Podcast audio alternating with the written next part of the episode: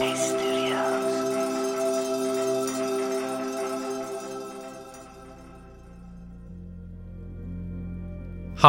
it's Andy here, and welcome to Radio Headspace and to Friday morning.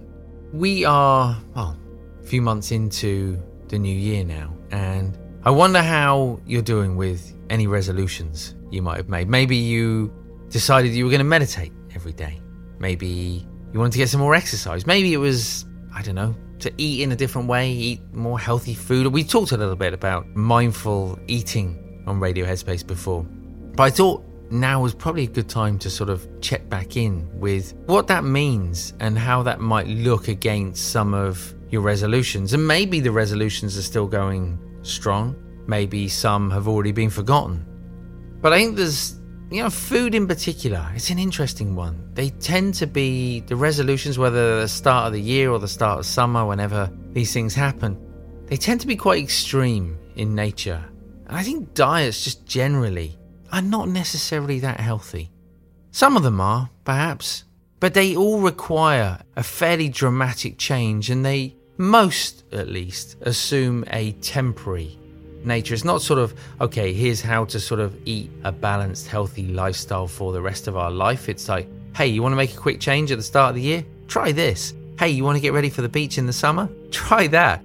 And because of that, because of that temporary nature, there's a little bit of a sort of almost like a binge mentality where we starve ourselves or something and then we sort of go back to the other extreme. So we never really find that sweet spot. And it's interesting when you think about sort of mindful eating and the idea that it's not really about trying to achieve a particular goal other than training the mind to be more attentive of how we feel, what we choose to eat, how we eat that food, and how we then notice how we feel after eating that food. And through that process over time, we sort of come to a place where we tend to eat in a healthier way.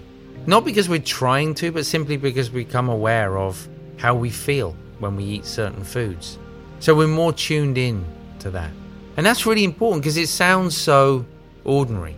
It sounds so obvious. It sounds like a, a, message that we hear in the background of society all the time, but we don't necessarily pay attention to. More often not when we're eating, we're highly distracted we eat when we don't necessarily need to eat, perhaps out of emotional distraction, out of emotional craving. We very often repeat patterns of eating that we know don't make us feel good, and yet because we weren't necessarily attentive to how they made us feel, we then repeat it again. So it can be really helpful to actually step back from any sort of extreme forms of dieting, extreme forms of eating, and actually just find a really steady, stable way of approaching food. There's something really liberating in that, there's something really comforting in that. We sort of step out of that binge and purge mentality. There is just a steady state. So, as you sort of reflect on where you are with your own goals, with any resolutions that you might have made at the start of the year, not giving yourself a hard time if you didn't necessarily achieve the outcome you had, and not necessarily giving up if it's something that you're enjoying and that you're sort of part way through, but just considering what it would mean to change the way you think about food, to change the way you think about the outcome. And I know that the choices we make about food are so often about the way we feel about ourselves but if we eat more mindfully, if we are more aware, then we will naturally move towards where we would like to be. It might be that we'd like to put on a little bit of weight. It might be that we'd like to lose a little bit of weight. Or we might like to lose a lot of weight, whatever it is. In becoming more aware of what we're eating, how we're eating, and how that makes us feel, we will inevitably start to change what we eat and how we eat. So, as you go into your day, as you go into your weekend, maybe make this a, a challenge for just a, a meal or two before you eat your meal. Just pause for a moment. Notice, on a scale of 1 to 10, 10 being the highest, how hungry are you?